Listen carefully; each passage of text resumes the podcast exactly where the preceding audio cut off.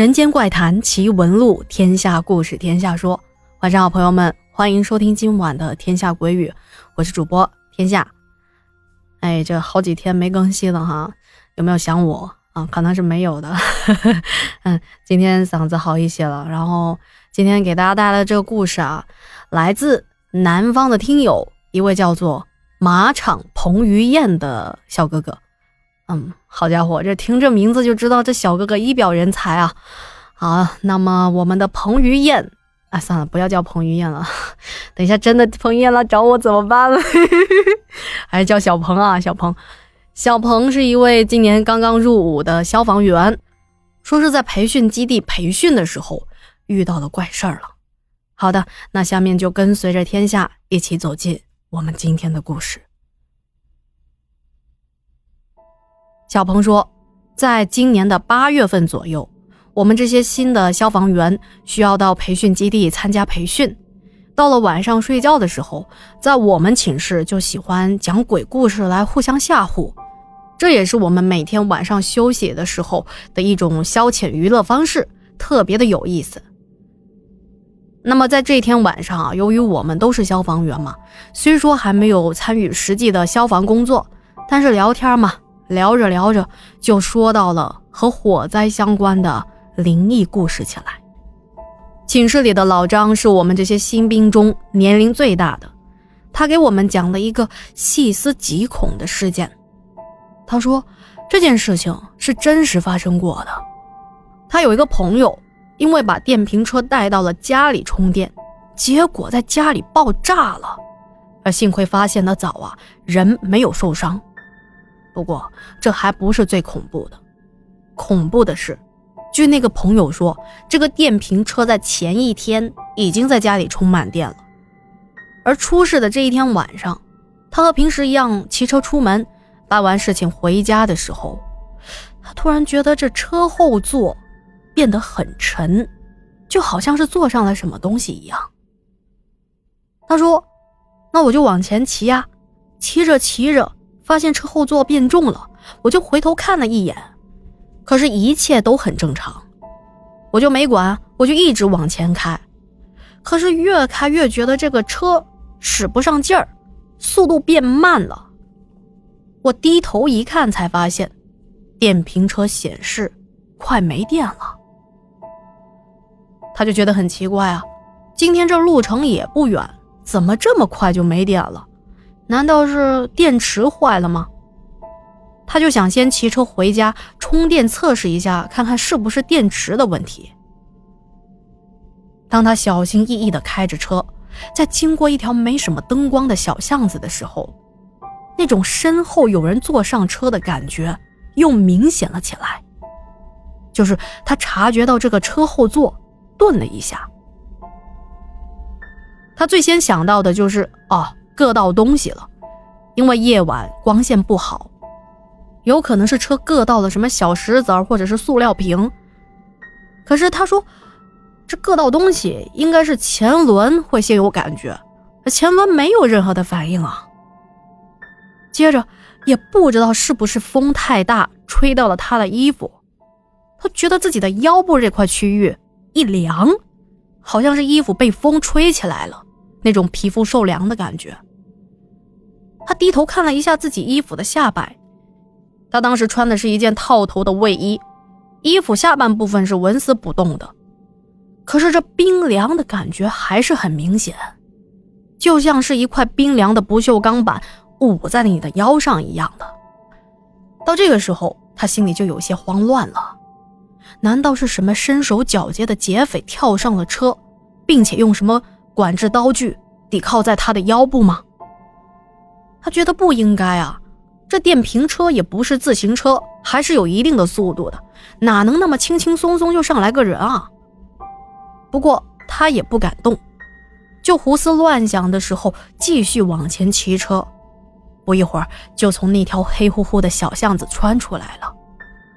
到了有路灯的地方，他才敢回头，用眼的余光瞄了一眼身后，身后什么都没有。他觉得就是自己吓自己，结果刚回家充电充了十分钟左右，这电瓶车就爆炸了。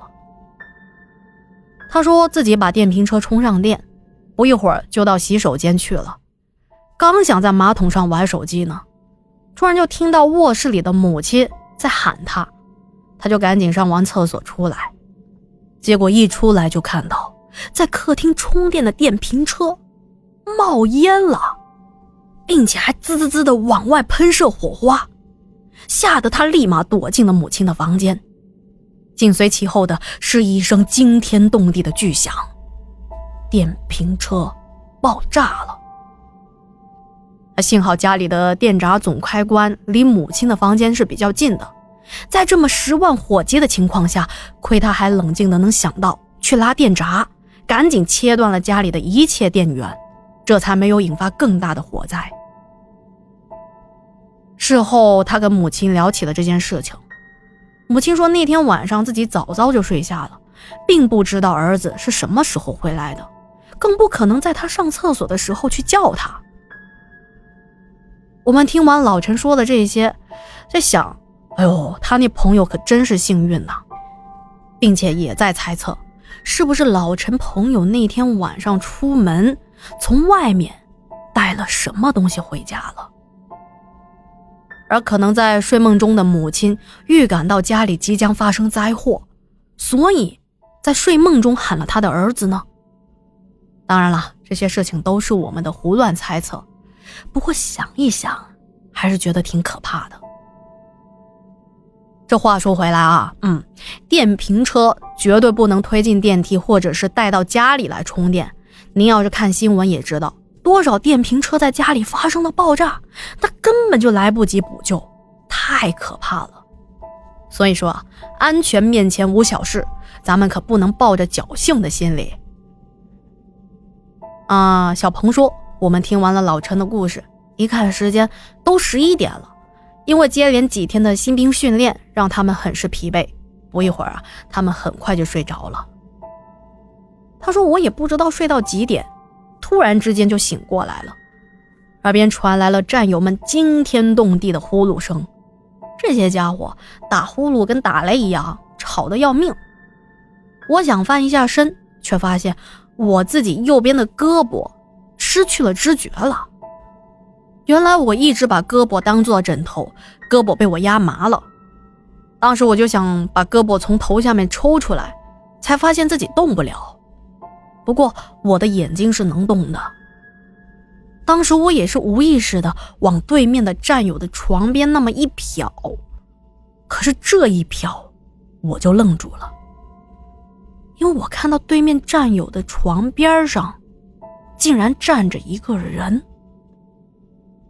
说是人，其实就是一个黑乎乎的人影会更为贴切一些。朦朦胧胧的，身高有一米八以上，站在那儿一动不动。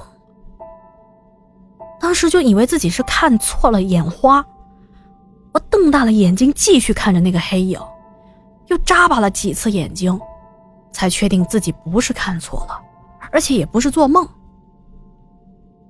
那会儿也不知道为什么，并没有觉得害怕，所以也没有大声的喊叫起来。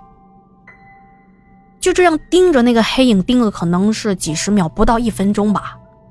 宿舍的另外一名战友说梦话，大喊了几声，也不知道他说的是什么。在他大叫几声的时候，我突然发现自己能动了。再看战友床边的那个人影，已经不见了。第二天起床，我马上把昨晚的事情告诉给寝室的战友们听。他们听了之后也是很害怕。老陈还说：“啊，会不会是我们寝室经常讲鬼故事，所以把那些东西给招过来了？”哦他不说还不要紧，一提这件事情，我们就更加的提心吊胆了。所以从那天以后啊，我们寝室就再也没有讲过鬼故事了。